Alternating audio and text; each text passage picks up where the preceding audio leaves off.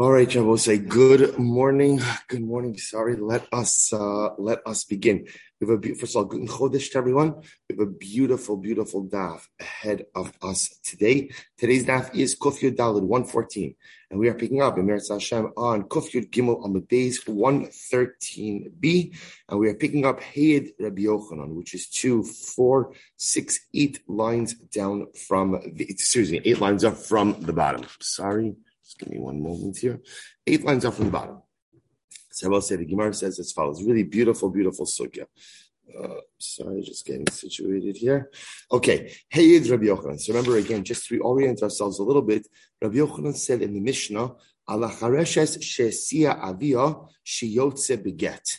That a chareshes, a woman who is deaf mute, whose father married her off, so she has the ability to go ahead and leave a marriage through a get. Now, remember again, well, just, just to explain this case. This particular case is, this is a girl whose father is marrying her off. Therefore, again, it's Kiddushay De'oraisa.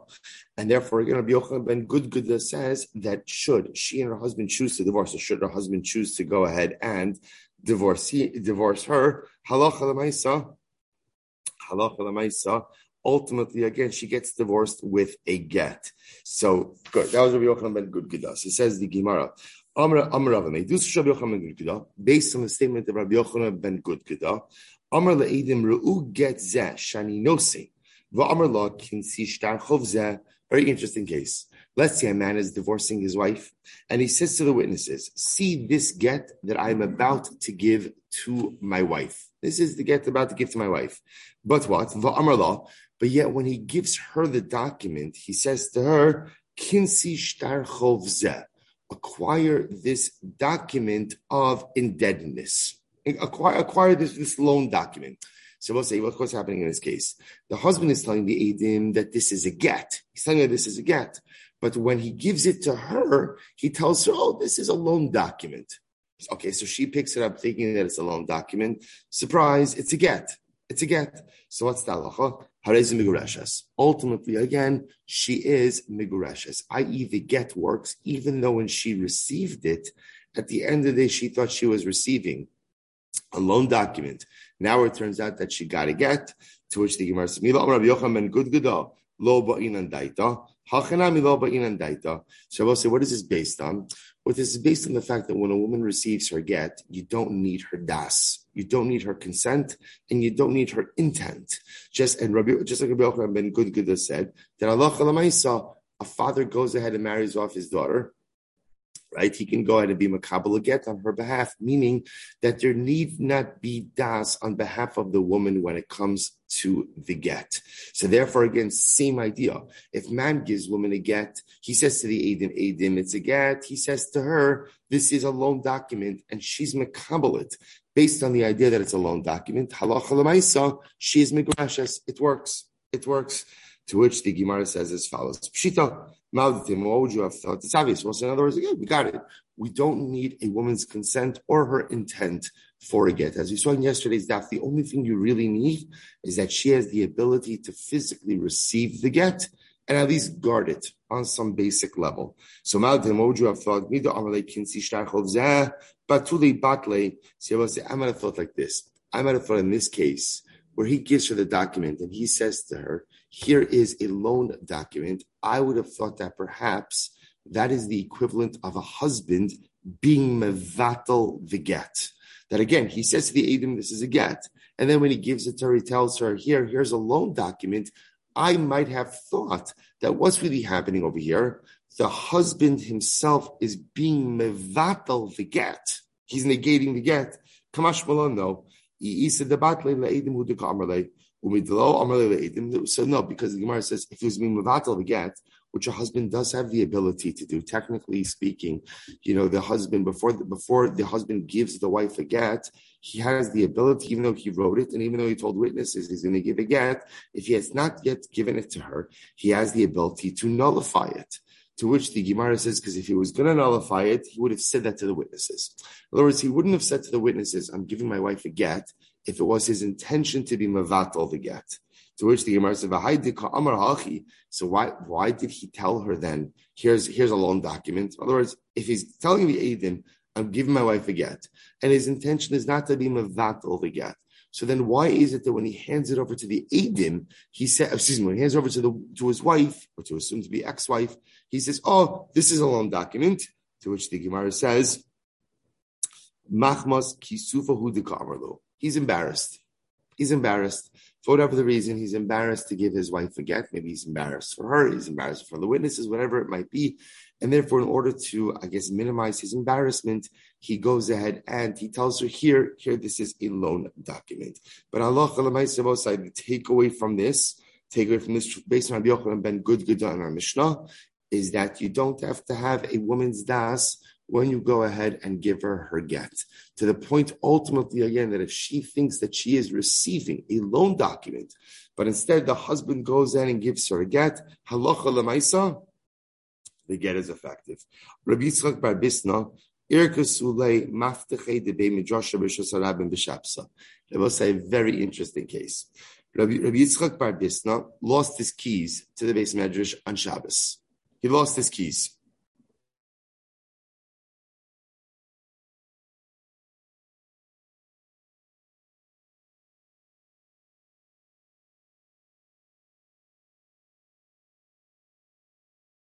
So now, what's the problem? He knows where he knows where he lost his keys. He know, I'm sorry.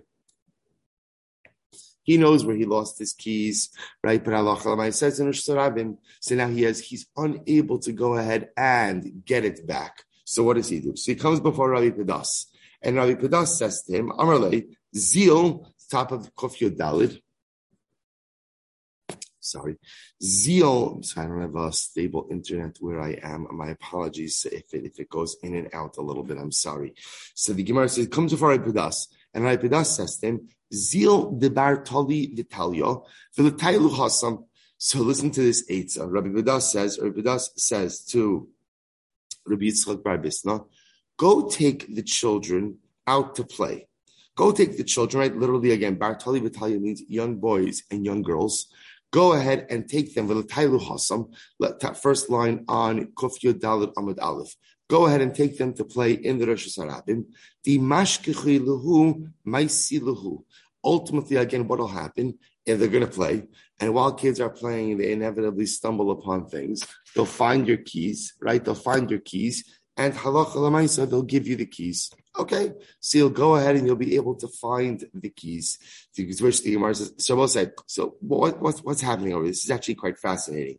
So Rabbi Pedas, Rabbi Yitzchak bar Bisna lost the keys, asks Rabbi Pedas for an eitzah, and Rabbi Pedas essentially tells him, go take the kids to play. Go take the kids to play. Take them in Rosh Hashanah. They'll be, they'll find the keys, and they'll bring you the keys. They'll bring you the keys. To which the Gemara says, Alma Kasavar. So we'll say, what does he hold? Now, again, it must be that what does Rabbi Pedas hold? So we'll say, I just want to point out, what's going to happen over here? The kids are going to find the keys. Then what are the kids going to do? What are the kids going to do? They're going to carry the keys through the Reshus Harabim. So essentially what's being set up over here is the kids are being set up to go ahead and do something that's uh, not within the, not even not the spirit, not within the halacha of Shabbos. So I will say, what do you see from here? What do you see from here, says the Gemara.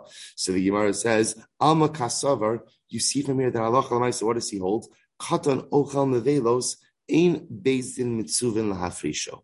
I will say, what do we see from here?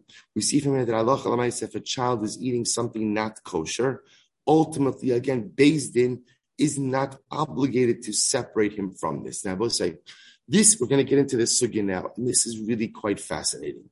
Here's the fundamental shayla. If you see a child doing something halachically wrong, is an adult obligated to go ahead and intervene and stop the child from doing it? Now, obviously, we're talking about young children over here. Obviously, once a child reaches the age of chinuch, child reaches the age of education, a parent has an obligation to ensure that halacha l'maisa, the child lives, at least to the best of their ability, in accordance with halacha. But if a very, very small child who's not at the age of chinuch, and I see the child doing something wrong, Am I, are we obligated? The lashon is based in, right? Are we obligated to intervene and stop the child from doing the usher activity? So I will say, it seems from here, based on what Rabbi Pedas says to Rabbi Yitzchak, that the answer to that is No, because halacha l'maaseh again here, Rabbi, right? Rabbi Pedas is Rabbi Pedas is telling Rabbi Yitzchak, take the kids to play Rosh Hashanah. Take them to play. Why are you taking them to play Rosh Hashanah? Why? Why? Because I want them to find the keys. When they find the keys, by definition, what does that mean? They're going to carry the keys through Rishus Harabim, and yet halacha l'maaseh, we're encouraging that. So let's say, let's say, bring bring us support to this.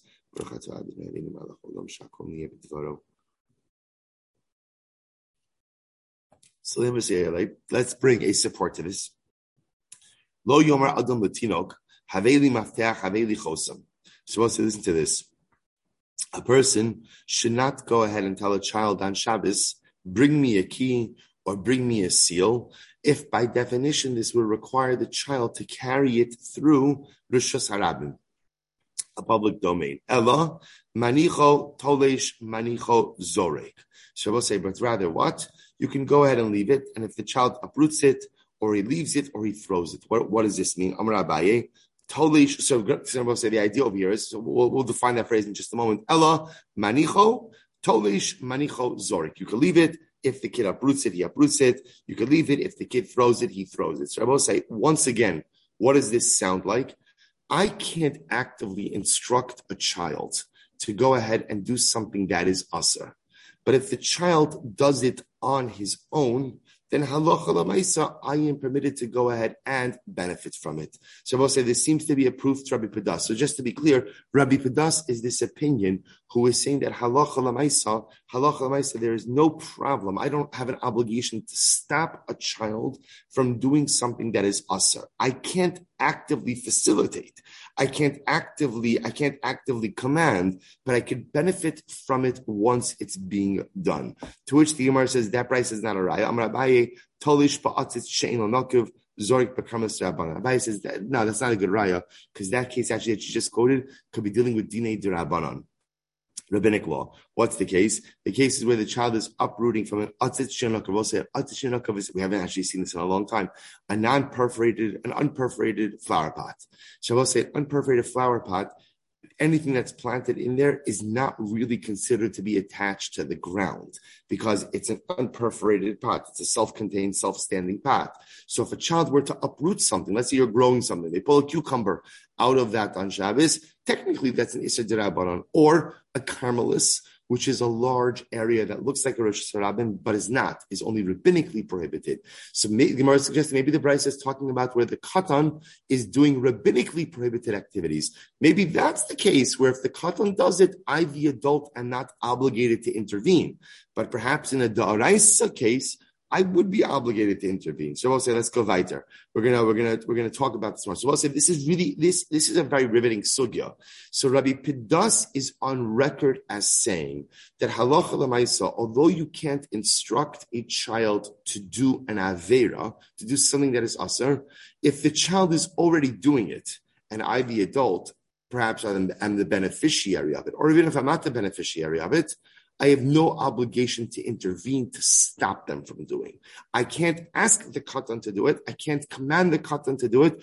But once they're doing it, I have no obligation to go and intervene and stop them. So let's analyze. Tashma. Here we go. If a nadris was, let's say chas v'shalom, there's a fire in my house on Shabbos. So now what happens? My non-Jewish neighbor comes over and wants to put it out. And wants to put it out. So also remember again, technically speaking, a person, a Jew, who has a fire in their house on Shabbos can't extinguish that fire. Now the truth is, that's presupposing that the fire only causes, only poses a material risk and not sakanas nefashim. Right? Almost, we know contemporarily, we have electricity, we have gas lines. If there's a fire in your house, every single fire is a sakana. Put it out. Put it out. The Jew put it, put it out yourself. Don't, don't wait. Don't wait for a guy. Don't wait. That's, but again, the Gemara is dealing with a case where technically speaking, let's say there's a fire in one's house and the only issue is a monetary loss. The only, that's the only issue over is a monetary loss. So what's the halacha? So oved kochavim sheba lechabos ein omrim lo kavei ve'al techabe. If an oved kochavim comes along, I will say, I can't tell him, I can't instruct him to extinguish the fire, but I also don't have to tell him not to extinguish the fire. so again, so I, I, I can't tell him to do it because again, that's Amir al-Nachri. We'll speak to the Smichas Chaver guys. We spent a lot of time on Amir al-Nachri. So that's instructing a non-Jew to do malachas. I can't instruct him to do it, but at the same time, if he's coming of his own volition, I don't have to tell him to stop. I don't have to tell him to stop. To which the Gemara says, why? Because ultimately, again, I don't have an obligation to make sure, there's, there's no obligation for me to ensure that the Akum keeps Shabbos, right? In other words, there's no, there's no Shabbos for the Akum.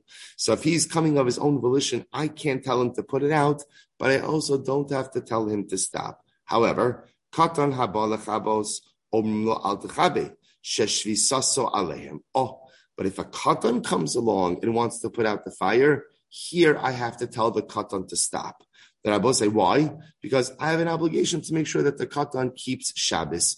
This seems to contradict Rabbi Pedas, because Rabbi Pedas is of the opinion that when a cut roast, keep on, keep on, remember again, we're going to be focusing on this position of Rabbi Pedas, quoted on the last line of Kuf Yud Gimel Amud Beis one thirteen b, where Rabbi Pedas said that if a katan is doing an avera, I don't have an obligation to intervene and stop him. Yet here the Gemara explicitly says, if the katan comes to put out the fire on Shabbos, I have an obligation to stop him. To why? Because again, I have to make sure the katan keeps Shabbos. I'm Rabbi Yochanan. No, no, it's a different case. Ba'osa al das aviv. Oh, I will say, what's the case over there? When the kid shows up, he's putting out the fire. Why? Because he knows his father wants him to do it. He knows his father wants. Look at Rashi, but third line from the top of Rashi. Ba'osa al das aviv. Shatino tsofe ba'aviv. The child is looking at his father. Veroa shenoach lo bekach, and the child sees that his father, his father wants him to put out the fire. Va'aviv omeid alav, and the father is standing there. The Gemara says, it's as if the father is commanding his son to do this. Shabbos said, this is incredible. First of all, what, what, what are you sowed? What's the case over here? The katan is coming to put out the fire. Why is he putting out the fire?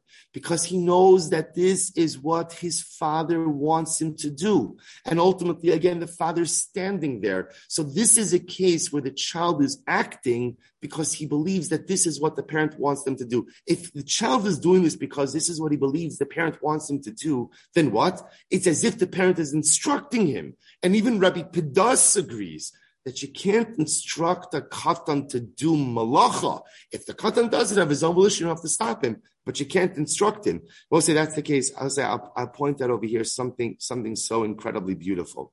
And I will say, if you look at Lashon of Rashi, Rashi says over here, Rashi says over here, the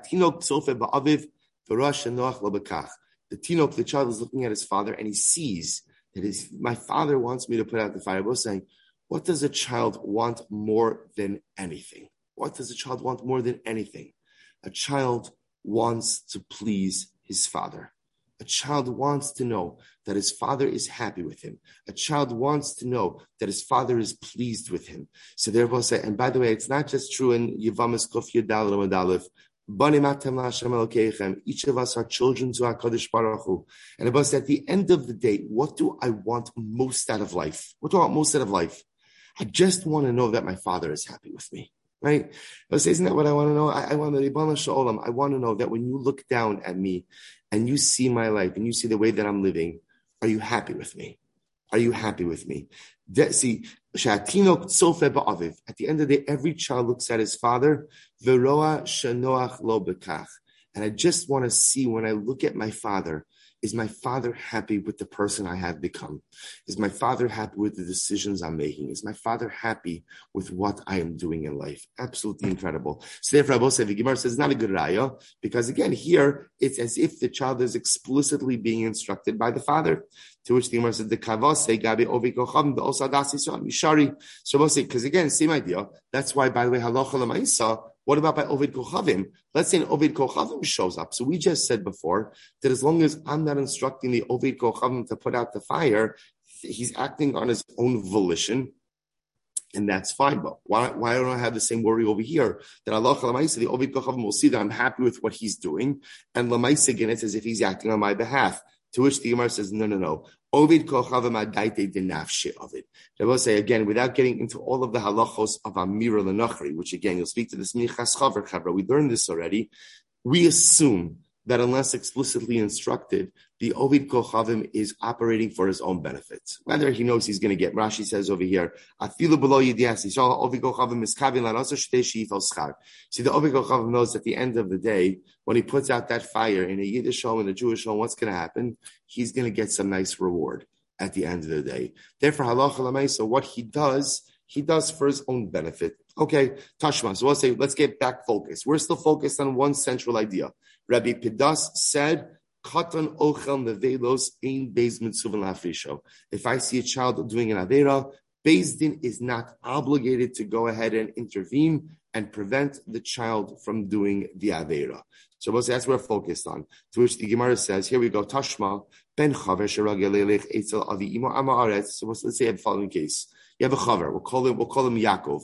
Yaakov is a chaver. Chaver means he's a Talmid Chacham, very careful, Chumas and Maestros. Okay. Yaakov has a son, Ruvain, right? Ruvain has a grandfather, right? He goes to his maternal grandfather. We'll call him Yitzchak, right? Yitzchak is an Amaretz. Yitzchak is an Amaretz, which means that he is not careful in Shumas and Maestros. So we'll say, so now you have the grandson, Ruvain, going to his grandfather, Yitzchak. Now what happens? So the halacha is that he can go in choshishin shemayachi shemayachi lenu dvarim sheino mitukanim. You don't have to worry, since Yitzchak the grandfather knows. Since the grandfather knows that his grandson, right, his son-in-law and his grandson are careful Shumas and Maestros, so Yitzchak is going to make sure to have the kosher food. You know, he's going to make sure that when he serves his grandson food, that he's going to serve him food that's properly tithed. So watch this. Matzah b'yadoperos ein zakoklo. I will say, what happens if little Reuven comes home and his father Yitzchak finds that there are peros, that there are peros, right? And that ultimately, again, that there are, there's fruit in his hand. So I will say, we don't have to worry. We don't have to worry. You don't have to take away the fruit from Reuven out of concern that maybe it's untithed produce. So I will say, what do you see from here? Chances are most produce is not tithed. And yet you see now Reuven, the young, this kid, has potentially untithed produce. The Gemara says we're not obligated to step in and take out the produce away from him. So we'll say this seems to support Rabbi Pedas, because again, here you have a child potentially engaging in illegal activity, right? Sinful activity. And yet halacha is you don't have to stop him from doing so. To which the Gemara says, not a Geraya, Amar Rabbi Yochanan bidemai. Bidemai. So we'll say, no, no, it could be that this is a case of demai. We'll say, remember again, what's demai? Demai is the produce of an Amaretz. So the halacha is we for, we make you retithe that produce, but that's only a din d'Rabbanan. Midaraisa, one is not obligated to do so. D'Rabbanan, we tell you to tithe it again. So once again, what do we see over here? That you you could be makel with a katan with a d'Rabbanan, but that doesn't tell me I could be makel with a katan with a d'Oraisa. Ela taima de demaihu. Havadai by the Surei. So we'll say it's only because it's demai. But if I knew for sure that Allah said the cotton was holding untithed produce, real tavel, I would not just be able to allow him to eat it, but rather again I would be obligated to go ahead and retithe it. Bam Rabbi Yochanan, Rabbi Yochanan says, Ba'osa al das aviv. I but Rabbi Yochanan himself said in the previous case, Ba'osa al das aviv. So we'll say it's interesting. In the previous case, Rabbi Yochanan said we're talking about a katan, ultimately again, who came to put out the fire and he was doing it because he knew his father wanted to. So there it's aser. There it's aser. Here we're saying that halacha l'maisa, you don't have to take away the produce from it because you could just assume it's demai. So what's going on over here? Either Rabbi Yochanan sapuki misakale. I will say here's very interesting. Rabbi Yochanan himself, Rabbi Yochanan himself wasn't sure about the halacha. Do we follow Rabbi Pedas or don't we follow Rabbi Pedas? And therefore, again, hachamatri, I'm sorry, kai hachamatri, kai hachamatri. Essentially, Rabbi Yochanan just tries to upschlag, just tries to refute every single proof. But his personal position, ultimately, again, is not clear. So I will say, so again, we're still exactly where we were. We have a statement of Rabbi Pedas. What's the statement of Rabbi Pedas? That halacha l'maisa, if you go ahead and you see a child committing an avera, Beis Din is not obligated, meaning adults aren't obligated to intervene and prevent him from doing so. That's all. You can let him do his thing. And by the way, not only that, even if I'm going to be the beneficiary of that, of that Avera, I'm still allowed to let him do it. I can't instruct him to do it. And I can't go ahead and, you know, non-verbally communicate him that this is what I want him to do. And if it's clear that the kid is doing this on my behalf. I can't, I have to shut that down. So we're trying to see, is Rabbi Pedas correct or incorrect? So Tashma, here we go. Ben Chaver Kohen Shragalelech Etzel Avi Imo Kohen Ama Aretz. So I'll say, if you have the son of a Kohen, right, who's a Chaver, which means this is a Kohen, once again, who is very careful with Tumantara, very careful with all of the halachos. And this, right, but yet the Kohen has a father-in-law, who is also a Kohen, who's an Ama Aretz. So the grandson, the grandson could go to his grandfather, who is a Kohen Ama Aretz, and in Choshishin, Shemiyachidana Trumatmea. We're not concerned that because the grandfather is an Ama Aretz, that what? That he's going to come to feed his grandson Trumatmea. On the other hand, Matzabiyadoperos, similarly again, if you go ahead and let's say the grandson comes back, and now you find Peros in the grandson's hand, Ein Zakuklo, you don't have to take away the produce from him, and you need not be concerned that halacha l'maisa, maybe it's Truma Tamer, something else. So I will say once again, you, this seems to support Rabbi Pedas, to which the Gemara says, no, but Truma D'Rabbanon. We could be talking about Truma D'Rabbanon, and therefore I will say everyone agrees that when it comes to an Isser D'Rabbanon, for sure there's no need to go ahead and separate the child from performing that. So still, let's go back there. Tashma, Yonek Tinok V'Holech. Supposed to listen to this. A child, a tinok is a very young child, could go ahead and nurse me'ovedes kol chavim from a non-Jewish woman, me'behemet me'er from a non-Jewish animal, ve'in choshishin biyonek sheketz. And I will say, and we're not, and we're not concerned that the child is nursing from an impure source. It's an interesting case. Even though, again, you have a non-Jewish woman or or a non-kosher animal, if the child nurses from, from the non-Jewish woman or, or the non-kosher animal, it's okay. We don't stop it. Even though, again, halacha l'maisa what? These are quote-unquote non-kosher sources. However, v'lo yachilenu nevelos treifas shkatzim v'ramasim. However, but halacha l'maisa, you can't actively feed the child something not kosher. So if the child goes on his own and nurses from the non-Jewish woman, nurses from the non-kosher animal, you don't have to stop it. But l'maisa, you can't actively feed the child something not kosher. Umikulan yonek mehem va'afilu b'Shabbos. And I will say you can nurse from any of these, right, either non-Jewish women or non- non-kosher animals, even on Shabbos. Even on Shabbos. I will say we're going to see that halacha l'maisa, so especially nursing from an animal on Shabbos could be problematic. The Isser of Dash, of Mefarik. We'll get into this in just a moment. Ube Gadol, so we'll say in this case, Gadol doesn't mean an adult like it normally means. In this case, Gadol means an older child.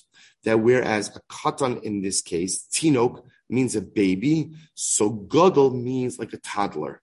Someone a little bit older. Ube Gadol Aser. But a gadol, ultimately, again, these things will be asur. Again, we'll see what that means in just a moment. Abba Shaul, Abba Shaul says, Abba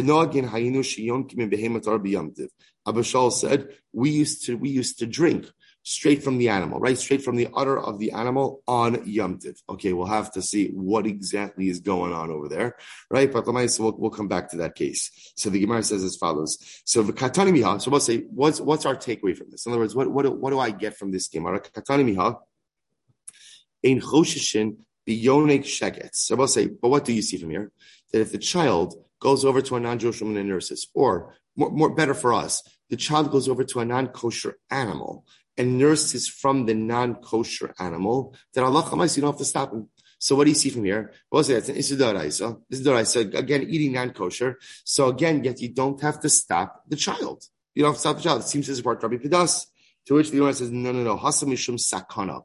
That's different. We're talking about a baby who needs to drink, who needs to eat. There's an element of sakana if the baby doesn't do so. So, of course, it's mutter. One second. Sakana. If that's the case, we're talking about sakana, then halacha l'maisa, even, even an older child should be permitted. We'll say something very interesting. Here's the difference. Gadol by umdina. So, the Gemara says, here's the difference. A gadol, before you go ahead and you let a toddler eat something not kosher, you need an umdina. We'll say umdina means that halacha l'maisa, halacha l'maisa, you need like an assessment. So first of all, both an assessment as to whether or not the ch- really the assessment is, does the child need the milk now, or could we wait after Shabbos and secure other sources of milk? That that's really the fundamental question. How? So Gemara says, I caught it nami by umdina. Why doesn't the child? Why doesn't the baby also require an assessment. To which Rabbi Yoshua, stam tinok misukan eitzach achalav. Very simple. When you have a baby, right? A baby needs milk. And if a baby doesn't get milk, that's considered to be an immediate sakana. Therefore, halach halamaisa again, the baby doesn't need a umdina. So therefore, Rabbi say this case is not a proof to Rabbi Pedas. We thought it was a proof to Rabbi Pedas because here you have the baby nursing from a non-kosher source, right? And we don't have to shut it down. We don't have to shut it down. Hamash Milan, it's a case of sakana. Okay, to which the Gemara goes, Abba Shaul, Abba Shaul, so also, so now we're going to get caught up a little bit in some of these other pieces. Abba Shaul, Omer Noagin Haginu Sheyonkim Mehimatar B'yamtiv. Abba Shaul says we used to go ahead and nurse, right? Not nurse. We used to we used to drink directly from the animal on Yamtiv. Sehechi Dami. What's going on over here? So Idi Ike Sakana. If there was sakana there, nothing else to eat. Okay, I will say first wide line. Kofya dalam and dalif. Then I feel the b'Shabbos nami. Then even on Shabbos, ultimately again, such a thing should be permitted. Vidalaka sakana. And if there's no sakana, I feel b'yamtiv aser. Ultimately again, it should be aser. Even on yamtiv, lotzuicha di'ikat sara. I will say, what's the case? Ultimately again, it is a case of tsar. It is a case of tsar v'kasavar mefarik kila achar yad hu. And I will say, listen to this. So it's a case of tsar where there where there was tsar, there was discomfort. And I will say, remember again, the issue of milking an animal on Shabbos is an issue of mefarik, of dosh, of threshing. Just to very quickly, just like when you thresh, you go ahead and you separate out the wheat from the chaff, or I should say the kernels from the chaff. So the act of removing milk from the animal is considered to be dash, considered to be threshing. So the Gemara says as follows, but yet when you drink directly from the udder of the animal, this is considered to be doing the malacha of mefarik or dash with a shinui, with a change. So the Gemara says Shabbos, so the Gemara says Shabbos, the, the Isra Skila, so Shabbos, where again, normally if you perform an act of dash, of mefarek, there's an Isra Skila, stoning, Gazu Rabbanon. In that case, Rabbanon were gozer. Yomtiv, the ilu lav, the Isra lav, yomtiv, where there's only a lav, lo Gazu b'Rabbanon. So we'll say that's the case. So therefore, Allah Chalamaisa, Allah Chalamaisa, Abba Shaul says, we used to nurse, we, I keep saying nurse, we used to drink directly from the animal on Yom Tiv. It was a case where there was tsar, where there was difficult, there was tsar. Therefore, again, it was an act of dash with a shinui on Yom Tiv, and it would be permitted. But on Shabbos, such a thing would not be permitted. Okay, Tashma, lo so, so the pasuk says over here, lo sochlum ki sheketeim. Torah is talking about over here consumption of any creepy, crawly things. So the Torah says, don't eat it, don't eat it, because it is a sheketz. Because it is a sheketz, it's disgusting. To which the Gemara says something very interesting. Lo sochlum ki sheketzim, lo sachilum. The way you could also read that, Abba says, not just simply lo sochlum, but rather, not just don't eat it, but what? Don't feed it. Don't feed it. Teaching me that halacha l'maisa, I can't feed something prohibited to a child. This teaches me that halacha l'maisa, an adult can't go ahead and feed something not kosher to a child.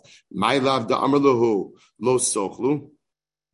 So I will say, ultimately, again, is this not that I have an obligation? If I see the child eating something not kosher, that I have an obligation to step in and tell the child to stop? In other words, Rabbi say, aren't we seeing over here that halacha l'maisa, I have an obligation to stop the child from eating something not kosher? This seems to contradict Rabbi Pedas. Lo, the lo blissfully bi'adai. No.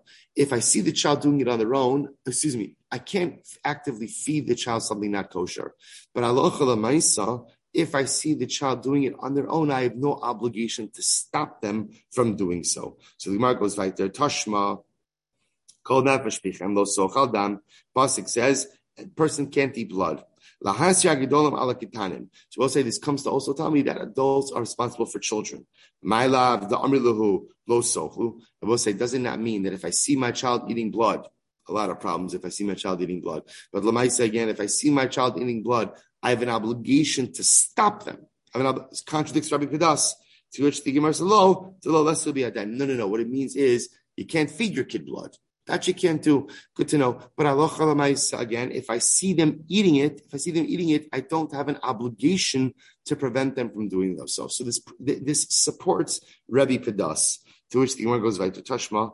Emor v'amarto lahasir gidolim ala kitanim. So I will say parshas Emor, parshas Emor. The kohanim can't become tamei. So the Gemara says Emor, double lashon of Emor, teaches me that adults have an obligation to prevent children from becoming tamei. My love, damar lov titamu. So I will say, doesn't this mean if I'm a kohen and I see my kid running into a cemetery, I have to tell them, yell at them, stop, stop, not yell at them, tell them nicely, stop, don't go into the cemetery?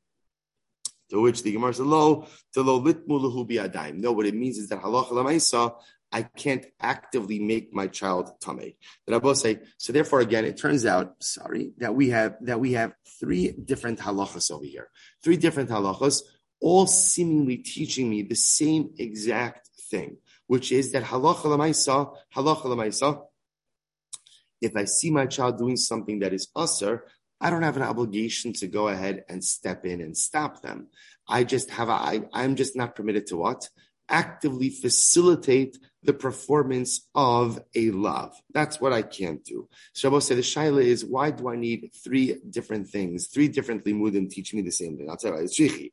The Gemara says, Yashmin and Shkatzim, if you would have just told me the halacha by non-kosher, creepy, crawly things, that although if my kid's eating it, I don't have to stop them. But halacha l'maisa, I can't actively feed them. If you were to tell me that, I would say amud beis mishum diisuran b'mashu. Because I would say here's the difference: is that ultimately, again, when it comes to shkatzim, ultimately remember, even the tiniest amount is going to be asur. Aval dam da'adika revius emalo. But I would say dam, where again I'm only chayev for dam if you consume a revius of dam. Perhaps the halacha should not be like this. V'yashu inan dam mishum diikakaris. If one just said dam, dam there's an iser karis. But by shrotzim it's a lab, not a iser karis. If we just said these two, mishum the isur and shava bakol, because ultimately again their isra applies to everyone. In other words, shkatzim and dam, everyone has the din. Aval tumo, but tumo only applies to kohanim. Emalo. V'yashuinu tumo, tumas kohanim. Excuse me. If we just said by tumo kohanim, shiny mishum the riba b'hen mitzvos iseros, because kohanim have a lot of extra mitzvos. But again, maybe by dam and by shkatzim, maybe not. Therefore, tzvicha. So Rabbi says, I need all three cases. Rabbi says, but I want to be clear. The common denominator amongst all three cases is what? That halacha l'maisa, I am not permitted to actively facilitate my child's commission of an avera. Or for that matter, it doesn't have to be my kid. A katan's commission of an avera. So I can't feed a katan dam. I can't feed a katan shrotzim, and if I'm a kohen, I can't drop off my kid for cemetery daycare, right? I can't go ahead and put the kid in the cemetery. That I can't do. But halacha l'maisa, if the child is eating blood on his own, eating shkatzim on his own, little kohen is playing in the cemetery on his own, I am not obligated to intervene and stop that. And I both say, see, under normal circumstances, you think to yourself, why wouldn't I intervene? But l'maisa, if there is some benefit I am getting through the commission of this aveira, I am permitted to get that benefit. Rabbi say that is the position of Rabbi Pedas, as espoused on Kof Yud Gimel Amud Beis, and that is how the Gemara is coming out. So let's go weiter. We're not finished. Tashma Shnei Achen. Rabbi say we're not back. It sounds like we're back to Yibum, but we're not yet back to Yibum. Watch this. Shnei Achen. You have two brothers. Echad Pikeach ve'Echad Cheresh. One is a Pikeach. One is a Cheresh. Nisuin shtei achayos pichos, married to two pichos, two, we'll call it regular, regular typical, typical, sister, typical sisters. Meis cheresh ba pikacha. So we'll say, what happens if the cheresh husband, husband dies? Ma yase pikach ba pikachas. Ultimately, again, what should the other surviving brother, who's the pikeach, married to the pikachas, what should he do? Teitze mishum achos ishta. So we'll say, that's an easy case. No yibum, no chalitza. Why? Because wife's sister. Wife's sister. Okay, now watch this. So the Gemara says, Meis pikeach ba pikachas. What happens if the pikeach husband married to the pikachas dies? Ma yaseh chirish ba pikachas. Motzias ishto beget. Ve'eshes achiv asura li'olam. So we'll say, so remember again, this is the interesting case where, remember, so now you have the pikeach brother, typical brother, normal brother, married to normal wife. Okay, and now what happens? I'm sorry. That right now, what happens now? So, typical wife falls to the Chirish surviving brother, right? And the Chirish surviving brother himself is also married to a Pikacha. So, we'll say, now, what's my problem? My problem is the Chirish's marriage to his Pikeach wife is a Derabanan, and yet Yibum is a Deoraisa. So what does he do? So in this case, Motzias Ishta beget. He has to divorce his wife with a get, right? Ve'eshes achav asur li'olam. But yet, Ultimately, again, the Yevama will be Asar, ultimately as the sister of his divorcee. To which the Gemara says, but why? Why make the Chirish divorce his wife? After all, Gemara both say, a Chirish is like a Katan. It's like a Katan. And ultimately, Amai Motzi Yesishto Beget, Tesiv Gabe, Katan Ochal Nevelosu. What a great Shaila. Why do you make the Chirish divorce his wife? Just leave him alone. A Chirish is like a Katan. We just got finished saying that's what? That a Katan who's eating nevelas, a Katan who's eating something not kosher, I'm not obligated to intervene. I can't facilitate the consumption. I can't encourage him to do it. I can't ask him to do it. But once he's doing it, it's fine. So why don't they say something over here? Let the Chirish remain married to his wife, and we're done. To which the Gemara says, you're right. Here's the problem. Mishum Isura Dida. That works fine for the Chirish. But the, in the case in question over here, the Chirish is married to a Pikachas, a typical, regular woman. She will have a problem in this marriage. Therefore, again, the divorce is really necessary for her. Good. Tashma, Shnei Achin Pichin Nisuin Shtei Achayos. So if you have two typical brothers, two regular brothers married to two regular sisters, I'm sure I should say two sisters, Achas Pikachas V'Achas Chareshas. One is the Pikachas, one is the Chareshas. Meis Pikach Bal Chareshas. If the Pikach husband dies, who's married to the Chareshas, Ma Yaseh Pikach Bal Pikachas. What should the Pikach, the surviving Pikach brother, do? Easy. No problem. There's no Yibam, no Chalitza, because the Cheresh Yevama is the sister of his wife, and therefore, again, no Yibam, no Chalitza. Meis Pikach Bal Pikachas. However, what happens if the Pikach brother dies? So now the Pikachas Yevama falls to her Pikach brother-in-law, who's married to the Chareshas. What should he do? Motzias ishta beget. He has to divorce his wife with beget, because ultimately, again, that's a rabbinic marriage. Ve'eshes achiv vechalitza. He does chalitza with his sister-in-law. Va'amai motzias ishta beget. But same thing. Why does he have to divorce his wife? Let him remain married to his cheresh wife. She's like a katan or a kitana, and Allah chamaisa, she has no problem staying in this marriage. To which the Gemara says, "Teisiv gabe katan ochal nevelosu." He writes, "As the Gemara mishum isura dida." In Achinami, Abba say, you're right, you're right, but here's the problem. I'm sorry, it's already day. Ultimately, again, the husband lover problem. Out the wife, there's no problem because she's a Chareshas, no problem. But the husband, who is a Pikeach, would have a problem remaining in this marriage. Beautiful. Says the Gemara. Says the Gemara. Amar Rava Tashma. Shnei Achin, Echad Cheresh, Ve'echad Pikeach. Two brothers, one's a Cheresh, one's a Pikeach. Nesun l'shnei achayos, married to two sisters. Achas Pikachas v'Achas Chareshas. So the Cheresh is married to a Chareshas. The Pikach is married to a to a Pikachas. Here we go. Meis Cheresh ba Chareshas. If the Cheresh who's married to the Chareshas dies, Mayas Pikach ba Pikachas. So what should the surviving Pikach Yavam do? What should he do? That's an easy one. Teisi mishum achos ishto. No Yibam, no Chalitza, because it's his sister's wife. So I says, but if the Pikach husband dies, Pikach brother dies, and now the Pikachas wife falls to him, what should the Cheresh brother do? Motzias ishto beget. He divorces his wife with beget. The Eishes achiv asur li olam. And ultimately, again, his sister, his and and I'm sorry, and the Yevama is asur him forever. I v'ha hacha. The lav isura didaika, the lav isura didei. Rabbi say, here's a case where both members of the couple are cheresh. If that's the case, why not just allow them to remain in the marriage? To which the Gemara says, so the Gemara says, I'm sorry, ika, sorry. So the lav isura didei ika, the lav isura.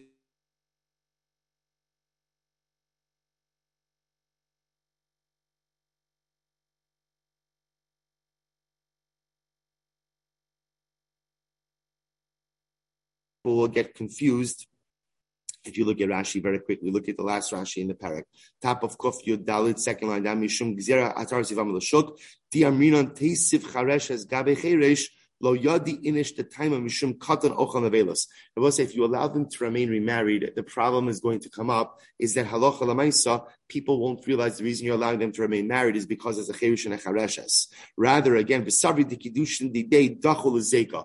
They'll think that the kiddushin of a cheresh pushes aside the zeka that he has to a pikachas, and you could end up creating an incredibly wrong impression and wrong understanding when it comes to yibum. That's what they have to say. Rabbi say again, just to kind of bring this together, halacha l'maisa, Rabbi say, you should just know we paskin like Rabbi Pedas. We pass like Rabbi Pedas, or we paskin like the idea of katan ochal nevelos. If you see a child committing an avera, and I will say, let's be honest, I, the adult, may be benefiting from that Aveira, I have no obligation to stop them. No obligation to stop them.